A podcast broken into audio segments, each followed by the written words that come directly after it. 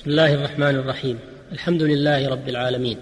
الصلاة والسلام على رسول الله. لا خير إلا دل الأمة عليه ولا شر إلا حذرها منه وعلى آله وأصحابه ومن تمسك بسنته وسار على منهجه إلى يوم الدين. أيها المستمع الكريم اعلم وفقني الله وإياك وجميع المسلمين أن ديننا كامل متكامل. ما ترك شيئا مما يحتاجه الناس في دينهم ودنياهم إلا بينه. ومن ذلك آداب قضاء الحاجة. ليتميز الإنسان الذي كرمه الله وشرفه عن الحيوان بما أكرم الله به الإنسان فديننا دين النظافة ودين الطهر ودين النزاهة ودين الحياء والعفة. فهناك آداب شرعية تفعل عند دخول الخلاء وحال قضاء الحاجة. فإذا أراد المسلم دخول الخلاء وهو المحل المعد لقضاء الحاجة فإنه يستحب له أن يقول بسم الله قبل الدخول أعوذ بالله من الخبث والخبائث ويقدم رجله اليسرى حال الدخول وعند الخروج يقدم رجله اليمنى ويقول غفرانك الحمد لله الذي أذهب عني الأذى وعافاني. وذلك لأن اليمنى تستعمل فيما من شأنه التكريم والتجميل واليسرى تستعمل فيما من شأنه إزالة الأذى ونحوه.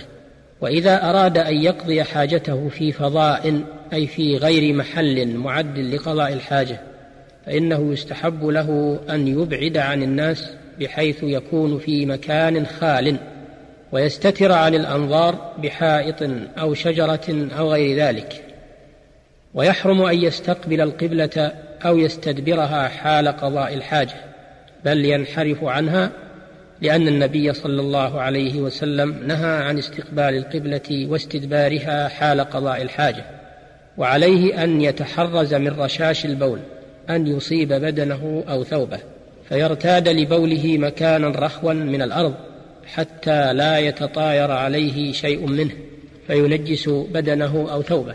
ولا يجوز له أن يمس فرجه بيمينه وكذلك لا يجوز له أن يقضي حاجته في طريق الناس أو في ظلهم أو موارد مياههم لنهي النبي صلى الله عليه وسلم عن ذلك لما فيه من الإضرار بالناس وأذيتهم.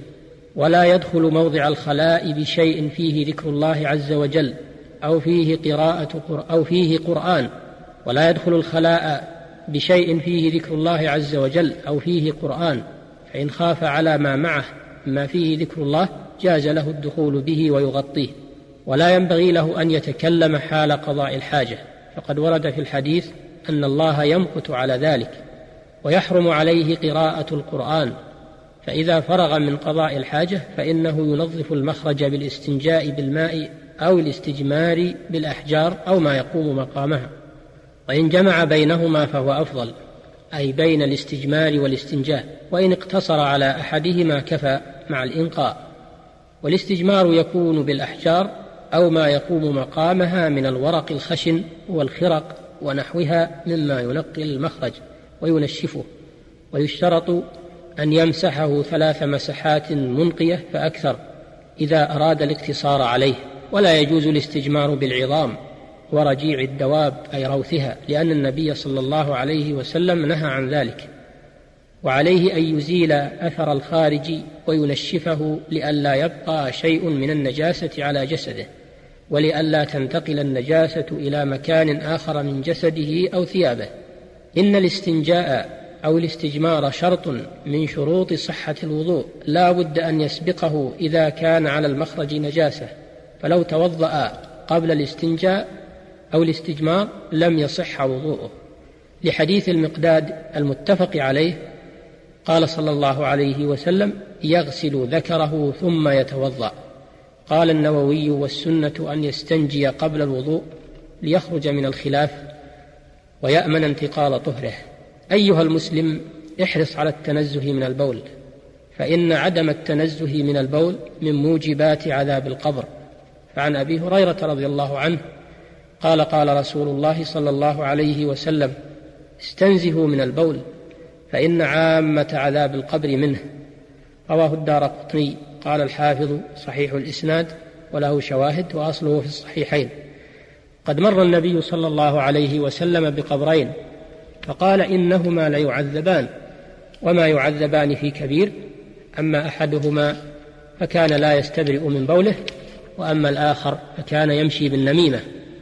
أيها المسلم إن كمال الطهارة يسهل القيام بالعبادة ويعين على إتمامها وإكمالها والقيام بمشروعاتها.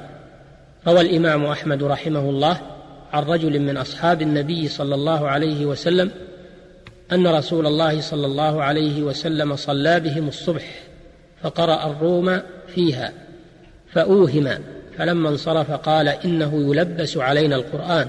إن أقواما منكم يصلون معنا لا يحسنون الوضوء. فمن شهد الصلاة معنا فليحسن الوضوء. قد أثنى الله على أهل مسجد قباء بقوله فيه رجال يحبون أن يتطهروا والله يحب المطهرين. ولما سئلوا عن صفة هذا التطهر قالوا إنا نتبع الحجارة الماء رواه البزار. وهنا أمر يجب التنبه له وهو أن بعض العوام يظن أن الاستنجاء من الوضوء وهو, وهو أن بعض العوام يظن أن الاستنجاء من جملة الوضوء فإذا أراد أن يتوضأ بدأ بالاستنجاء ولو كان قد استنجى بعد قضاء الحاجة. وهذا خطأ لأن الاستنجاء ليس من الوضوء وإنما هو من شروطه كما سبق. ومحله بعد الفراغ من قضاء الحاجة ولا داعي لتكراره من غير وجود موجبه وهو قضاء الحاجة أو تلوث المخرج بالنجاسة. أيها المسلم هذا ديننا دين الطهارة والنظافة والنزاهة. أتى بأحسن الآداب وأكرم الأخلاق. استوعب كل ما يحتاجه المسلم وكل ما يصلحه ولم يغفل شيئا فيه مصلحة لنا إلا وبينه. فلله الحمد والمنة. نسأله الثبات على هذا الدين التبصر في أحكامه والعمل بشرائعه مع الإخلاص لله في ذلك حتى يكون عملنا صحيحا مقبولا. وإلى الحلقة القادمة بإذن الله. والسلام عليكم ورحمة الله وبركاته.